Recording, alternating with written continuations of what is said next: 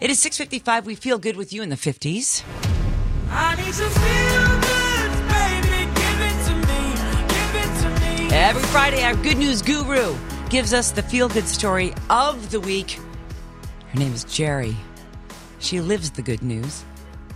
And Jerry, we love that you take us so many different places. Where are we going today?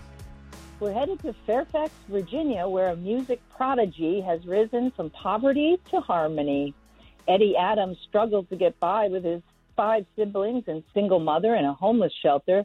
Never did he dream of being on stage, but he decided to take band in high school and initially wanted to play the drums, but the teacher thought he had no rhythm and suggested he try the cello.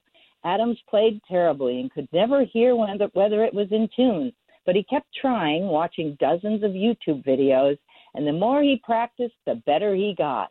With constant encouragement from his teacher, he got so good he was offered a full tuition scholarship to George Mason University and became their lead cellist. During the audition, the school's director of string instruments dropped her pencil and forgot to take notes. She was so mesmerized by his peaceful playing.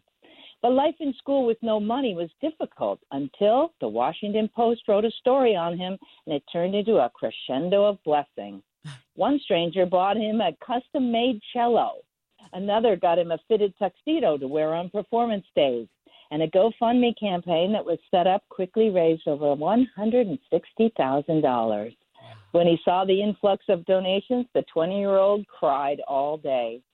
He's already paid off his student loans and went to the dentist for the first time since he was a kid. And he's also paying the kindness forward by taking his cello to a homeless shelter and playing for other dreamers like himself. And you know what it says on his cello sheet music, Ellen and Ryan?